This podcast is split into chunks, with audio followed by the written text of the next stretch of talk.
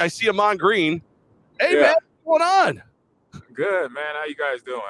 Fantastic. So it's and Goz. We're here in uh, in in upstate New York. We were waiting for Tom Hannifan. You popped in, and I'm dude. I'm I'm a fan, so I'm in. If you want to talk a little football, we're down to do it.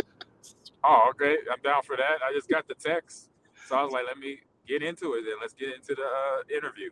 See, here's here's the thing. So like like we're both gigantic football fans. You know, me, both stature and love of the game.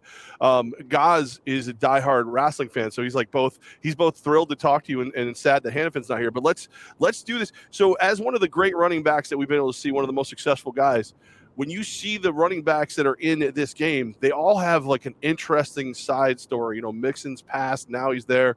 Perine is really starting to come on later this season. Akers is yep. hurt, but he's back.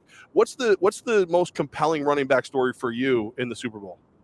Um, man, I would have to say Akers coming off the Achilles injury early in this same season, and he's able to return from that Achilles when usually when anybody, doesn't matter the position, get an Achilles injury, they're out for the season. So to have him back for the Rams offense, that's going to uh, complement Matt Stafford in the, in the pass game.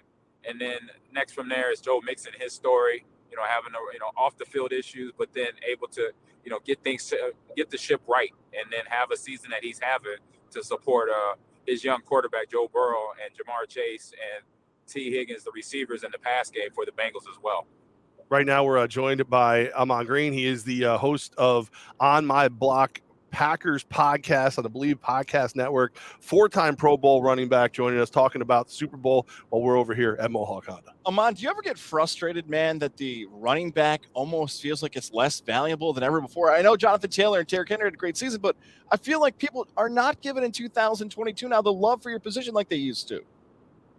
Uh, definitely. I say a little bit of frustration, but it gets uh, rectified when a team that is in the playoffs is uh, winning football games are using the run game. So I, overall, 32 teams they don't use the running back like during my time on the football field. But now for the teams that got it, that, that figure it out, like okay, we got to win our division, we got to get to the playoffs, or we want to get to the NFC AFC Championship game, and then eventually to the Super Bowl. We got to have a run game to make a difference because having a run game complements the pass game but then the biggest thing for me as a runner and what I learned as an offensive player, when you have balance with the run and the pass, it keeps the defense honest. So they can't either blitz you 100, you know, 90% of the time or drop eight guys, nine guys in coverage when they know they got to deal with the running back or receiver. So that kind of keeps them honest and, and makes sure they mix up their defensive coverages and their blitz packages you always ran angry, so it's weird asking you this question, but you're about to go into the hole. You know, the, the line opens up nice for you.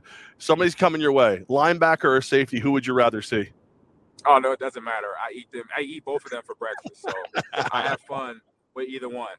So yeah, and you you dead on. I definitely ran angry. It was just a part of the game that I knew that I learned uh, as a kid. You know, my brothers were all both running backs growing up, and so they taught me at an early age that obviously you got to run angry, never die easy. That means don't let the first man take you down.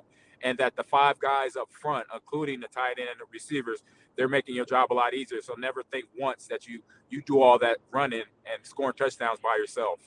On my block Packers podcast, we got Ahman Green with us right now. Who's handing the ball to Aaron Jones uh, or, whoever the running back uh, that'll be there? Who's who's handing the ball off in Green Bay next year? Um, I want optimistically, I want it to be Aaron Rodgers. I'm a fan, I'm a friend of him and, and some of the players on that team. That's who I want to be, knowing them um, and knowing the organization to, to succeed. But we have the business side of it that's that got to happen between now and August.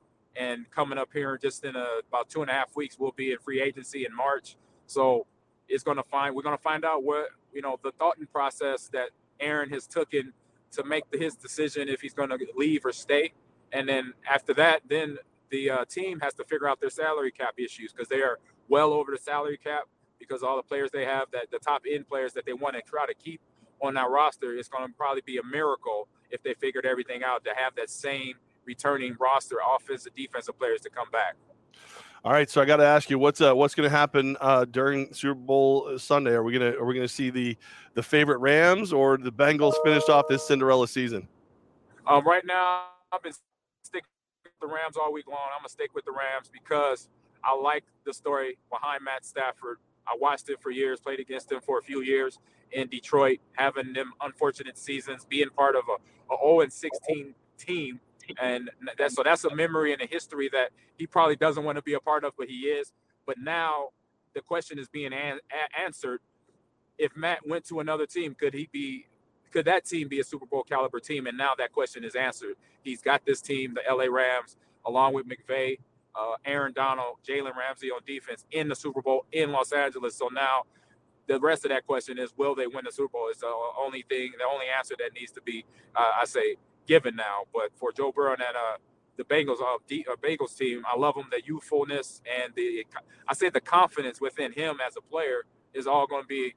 I say, for us as fans, it's going to be a great game. Uh, as much as we are going to enjoy Sunday's matchup, you played in the North Division, the Packers, the Lions, the Vikings, the Bears. All those franchises seem like they're all heading in different directions. When's it the most likely? Which of those four do you feel like could be the most likely North representative in the Super Bowl in the future? Oh man, that's a great question. Um, I would start one. I will start with the Packers because they have they you know from from Gutekunst on down, the coaching staff they know how to get the players they need to win. And then I say just a, a dark horse in the in the division and a team that has weapons, but they're chill, they're still trying to figure out the mechanics and how to use them and how to game plan them. But I feel that from my outside, a dark horse in the division, the North Division, could be could be the Chicago Bears with just with Josh Fields. That court, that kid, he's he's special.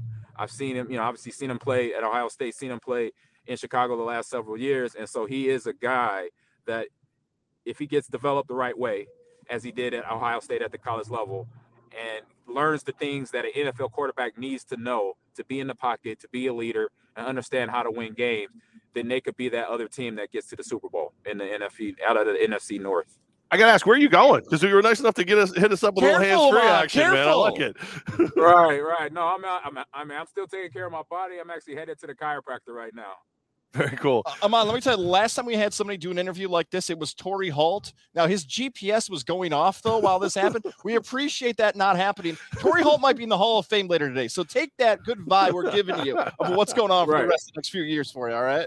Well, well, that might be a foreshadowing of me going into the Hall of Fame real soon. That's so, right.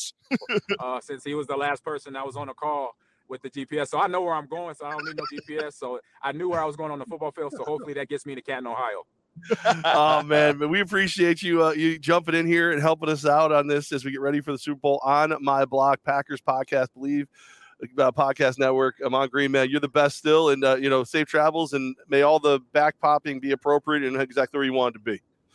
Uh, thank you very much, guys. Thanks for having me. I appreciate you.